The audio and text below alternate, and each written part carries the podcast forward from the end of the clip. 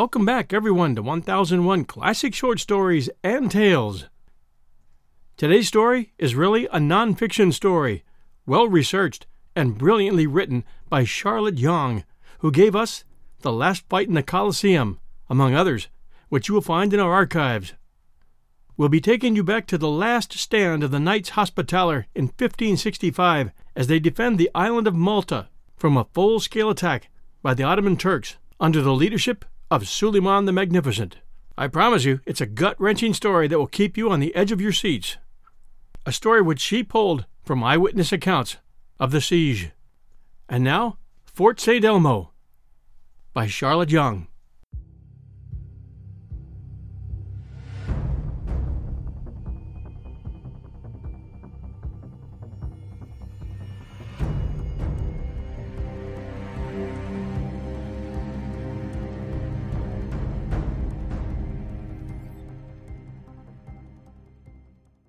fifteen sixty-five. The white cross of the Order of Saint John waved on the towers of Rhodes for two hundred fifty-five years. In fifteen fifty-two, after a desperate resistance, the Turks, under their great sultan Suleiman the Magnificent, succeeded in driving the Knights Hospitallers from their beautiful home, and they were again cast upon the world. They were resolved, however, to continue their old work of protecting the Mediterranean travelers, and thankfully accepted, as a gift from the Emperor Charles the Fifth, the little islet of Malta as their new station. It was a great contrast to their former home, being little more than a mere rock rising steeply out of the sea, white, glaring, and with very shallow earth, unfit to bear corn, though it produced plenty of oranges, figs, and melons. With little water and no wood, the buildings wretched, and for the most part uninhabited, and the few people, a miserable mongrel set, part Arab, part Greek, part Sicilian, and constantly kept down by the descents of the Moorish pirates, who used to land in the unprotected bays and carry off all the wretched beings they could catch to sell for slaves. It was a miserable exchange from fertile Rhodes, which was nearly five times larger than this barren rock, but the knights only wanted a hospital, a fortress, and a harbor, and this last they found in the deeply indented northern shore, while they made the first two. Only a few years had passed before the dreary Citta Notabile had become in truth a notable city, full of fine castle-like houses, infirmaries, and noble churches, and fenced in with a mighty wall and battlements. Country houses were perched upon the rocks, the harbors were fortified, and filled with vessels of war, and deep vaults were hollowed out in the rock, in which corn was stored sufficient to supply the inhabitants for many months. Everywhere that there was need was seen the red flag with the eight-pointed Maltese cross. If there was an earthquake on the shores of Italy or Sicily, there were the ships of Saint John, bringing succor to the crushed and ruined townspeople. In every battle with Turk or Moor, the knights were among the foremost, and, as ever before, their galleys were the aid of the peaceful merchant and the terror of the corsair. Indeed, they were nearer Tunis, Tripoli, and Algiers, the great nests of these Moorish pirates, and were better able to threaten them and thwart their cruel descents, that went so much further eastward, and the Mohammedan power found them quite as obnoxious in Malta as in Rhodes. Suleiman the Magnificent resolved, in his old age, to sweep these obstinate Christians from the seas, and, only twelve years after the siege of Rhodes, prepared an enormous armament, which he united with those of the Barbary pirates, and placed under the command of Mustafa and Piali, his two bravest pashas, and Dragut, a terrible Algerine corsair who had already made an attempt upon the island, but had been repulsed by the good English knight, Sir Nicholas Upton. Without the advice of this pirate, Dragut, the Sultan desired that nothing should be undertaken. The Grand Master who had to meet this tremendous danger was Jean Parisot de la Valette, a brave and resolute man, as noted for his piety and tenderness to the sick in the infirmaries, as for his unflinching courage. When he learned the intentions of the Sultan, he began by collecting a chapter of his order, and, after laying his tidings before them, said, A formidable army and a cloud of barbarians are about to burst on this isle. Brethren, they are the enemies of Jesus Christ. The question is the defense of the faith, and whether the gospel shall yield to the Koran. God demands from us the life that we have already devoted to Him by our profession. Happy they who in so good a cause shall first consummate their sacrifice. But that we may be worthy, my brethren, let us hasten to the altar, there to renew our vows, and may to each one of us be imparted, by the very blood of the Savior of mankind, and by faithful participation in His sacraments, that generous contempt of death that can alone render us invincible. With these words he led the way to the church, and there was not an individual knight who did not on that day confess and receive the Holy Communion, after which they were as new men. All disputes, all trivialities and follies were laid aside, and the whole community awaited the siege like persons under a solemn dedication. The chief harbor of Malta is a deep bay, turned towards the north, and divided into two lesser bays by a large tongue of rock, on the point of which stood a strong castle called Fort Saint Elmo. The gulf to the westward has a little island in it, and both gulf and islet are called Marza Muscat. The gulf to the east, called the Grand Port, was again divided by three fingers of rock projecting from the mainland, at right angles to the tongue that bore Fort Saint Elmo. Each finger was armed with a strong talon, the castle of Lacerda to the east, the castle of Saint Angelo in the middle, and Fort Ricasoli to the west.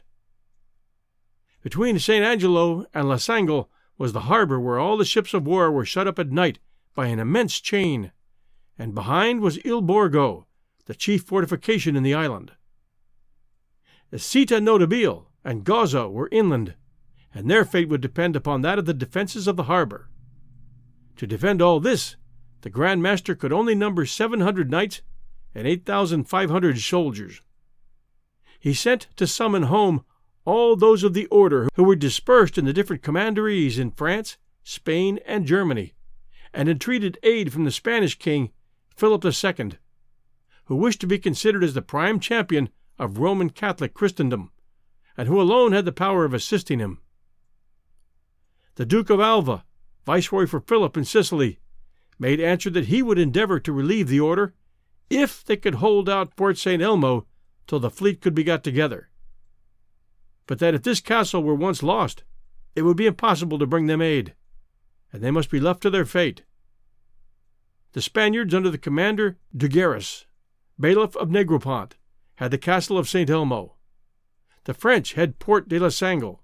The Germans, and the few English knights whom the Reformation had left, were charged with the defense of the port of Borgo, which served as headquarters, and the commander Copier, with a body of troops, was to remain outside the town and watch and harass the enemy. On the eighteenth of May, fifteen sixty-five, the Turkish fleet came in sight. It consisted of one hundred fifty-nine ships, rowed by Christian slaves between the decks, and carrying thirty thousand Janissaries and Spahis, the terrible warriors to whom the Turks owed most of their victories. And after them came, spreading for miles over the blue waters, a multitude of ships of burthen bringing the horses of the Spahis, and such heavy battering cannon as rendered the dangers of a siege infinitely greater than in former days. These Janissaries were a strange, distorted resemblance of the knights themselves, for they were bound in a strict brotherhood of arms, and were not married, so as to care for nothing but each other, the Sultan, and the honor of their troop. They were not dull, apathetic Turks, but chiefly natives of Circassia and Georgia, the land where the human race is most beautiful and nobly formed. They were stolen from their homes, or, too often, sold by their parents when too young to remember their Christian baptism, and were brought up as Mohammedans, with no home but their corps, no kindred but their fellow soldiers. Their title, given by the Sultan who first enrolled them, meant new soldiers. Their ensign was a camp kettle, as that of their pashas was one, two, or three horses' tails, in honor of the old Kurdish chief, the founder of the Turkish Empire. But there was no homeliness in their appointments. Their weapons, scimitars, pistols, and carabines, were crusted with gold and jewels.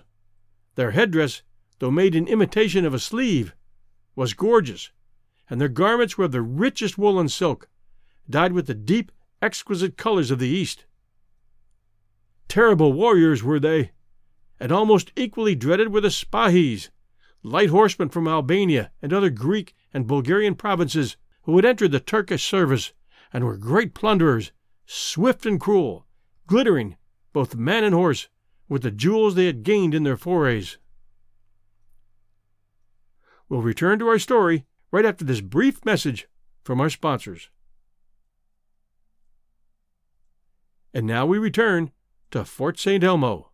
These were chiefly troops for the land attack, and they were set on shore at Port Saint Thomas, where the commanders, Mustafa and Piali, held a council to decide where they should first attack. Piali wished to wait for Dragut, who was daily expected, but Mustafa was afraid of losing time and of being caught by the Spanish fleet, and insisted on at once laying siege to Fort Saint Elmo, which was, he thought, so small that it could not hold out more than five or six days.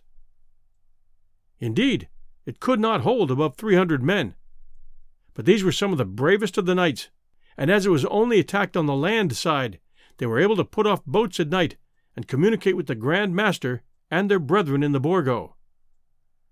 The Turks set up their batteries and fired their enormous cannon shot upon the fortifications. One of their terrible pieces of ordnance carried stone balls of one hundred sixty pounds each, and no wonder that stone and mortar gave way before it, and that a breach was opened in a few days' time. That night, when, as usual, boatloads of wounded men were transported across to the Borgo, the bailiff of Negropont sent the knight Lacerda to the Grand Master to give an account of the state of things and ask for help. Lacerda spoke strongly, and before a great number of knights, declared that there was no chance of so weak a place holding out for more than a week. "What has been lost," said the Grand Master, "since you cried out for help?" "Sir," replied Lacerda, "the castle may be regarded as a patient in extremity and devoid of strength, who can only be sustained by continual remedies and constant succour."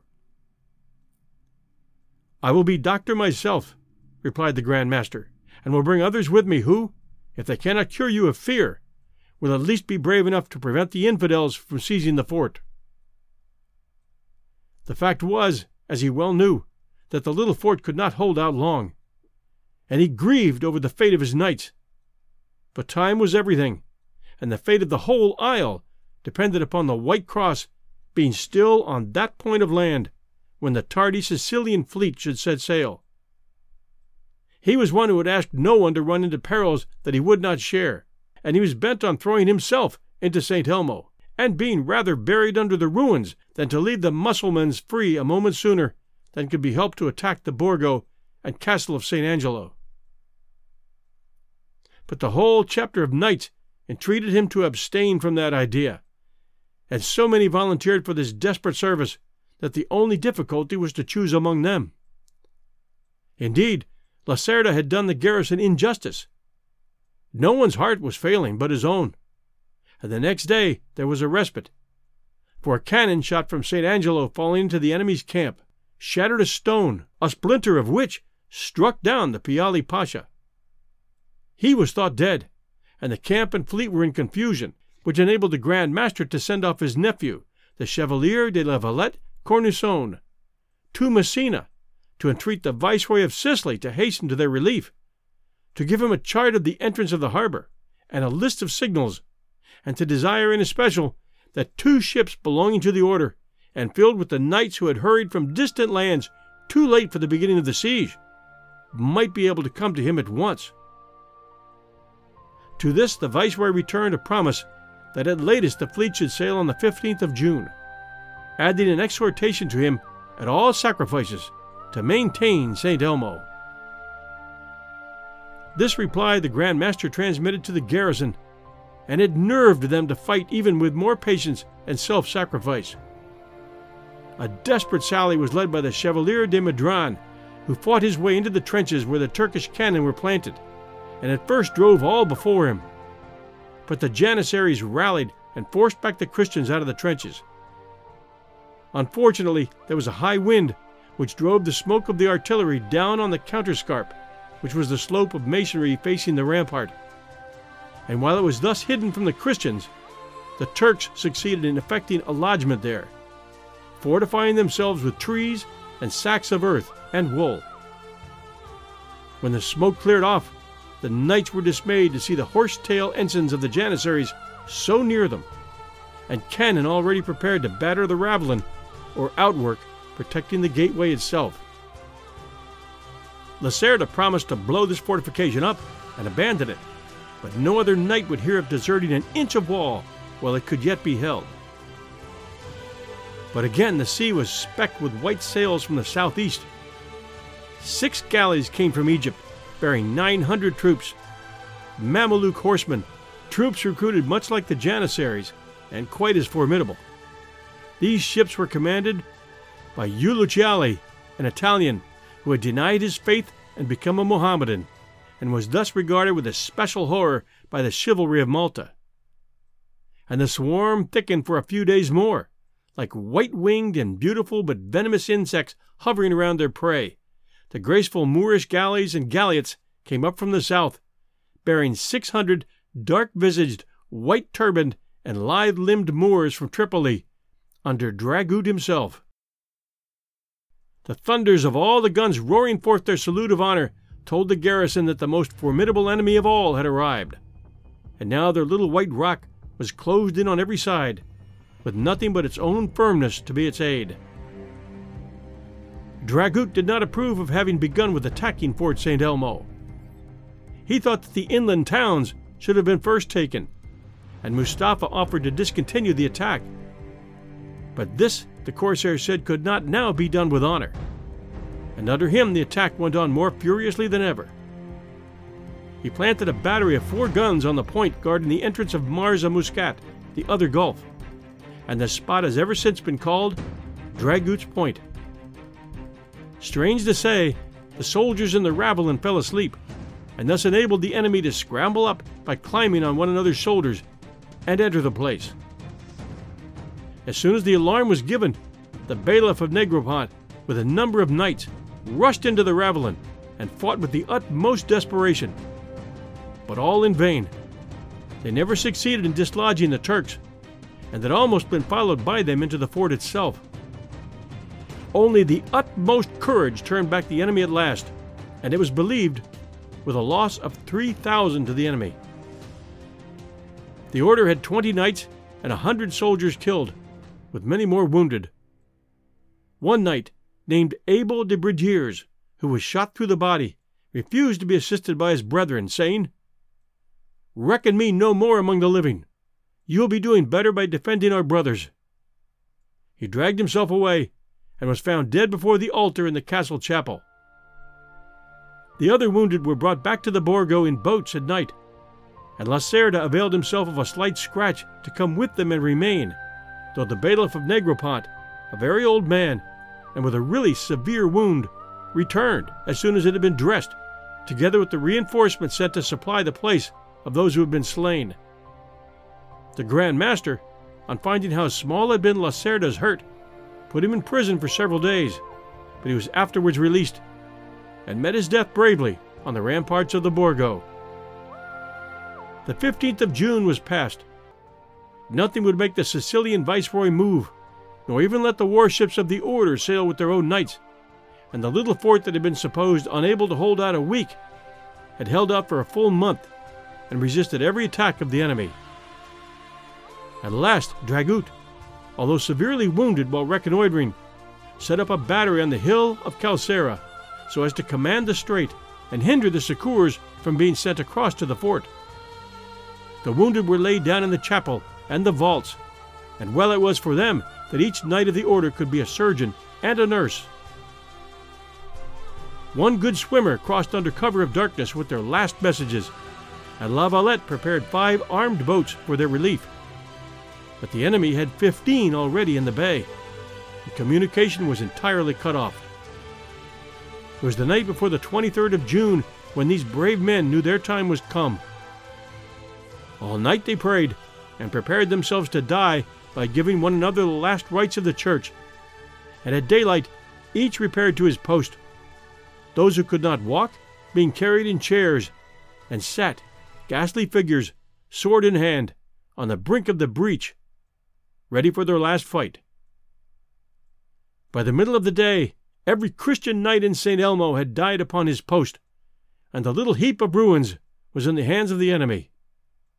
Dragut was dying of his wound, but just lived to hear that the place was won, when it had cost the Sultan eight thousand men. Well might Mustafa say, "If the son has cost us so much, what will the father do?" It would be too long to tell the glorious story of the three months' further siege of the Borgo.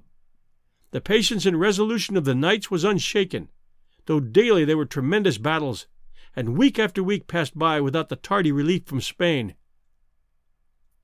It is believed that Philip the Second thought that the Turks would exhaust themselves against the order, and forbade his viceroy to hazard his fleet. But at last he was shamed into permitting the armament to be fitted out. Two hundred knights of Saint John were waiting at Messina, in despair at being unable to reach their brethren in their deadly strait, and constantly haunting the viceroy's palace, till he grew impatient and declared they did not treat him respectfully enough, nor call him Excellency. "Signor," said one of them, "if you will only bring us in time to save the order, I will call you anything you please, Excellency, Highness, or Majesty." At last, on the first of September, the fleet set sail, but it hovered cautiously about on the farther side of the island, and only landed six thousand men, and then returned to Sicily. However, the tidings of its approach had spread such a panic among the Turkish soldiers, who were worn out and exhausted by their exertions, that they hastily raised the siege, abandoned their heavy artillery, and, removing their garrison from Fort Saint Elmo, re-embarked in haste and confusion. No sooner, however, was the Pasha in his ship than he became ashamed of his precipitation, more especially when he learnt that the relief that had put sixteen thousand men to flight consisted of only six thousand, and he resolved to land and give battle. But his troops were angry and unwilling, and were actually driven out of their ships by blows. In the meantime, the Grand Master had again placed a garrison in Saint Elmo, which the Turks had repaired and restored, and once more the cross of Saint John waved on the end of its tongue of land to greet the Spanish allies.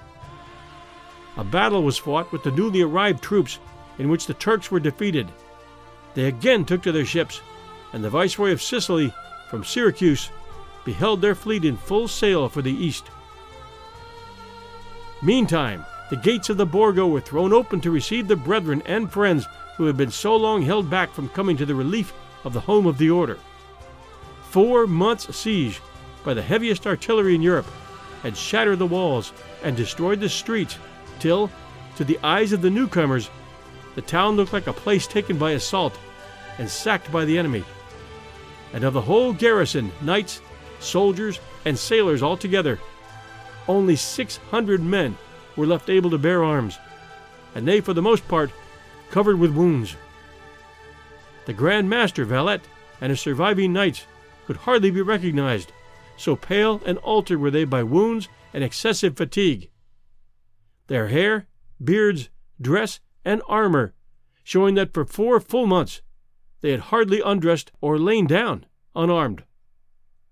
The newcomers could not restrain their tears, but altogether proceeded to the church to return thanks for the conclusion of their perils and afflictions. Rejoicings extended all over Europe, above all in Italy, Spain, and southern France, where the Order of Saint John was the sole protection against the descents of the Barbary corsairs. The Pope sent La Valette a cardinal's hat, but he would not accept it, as unsuited to his office. Philip the Second presented him with a jeweled sword and dagger. Some thousand unadorned swords a few months sooner would have been a better testimony to his constancy and that of the brave men whose lives Spain had wasted by her cruel delays.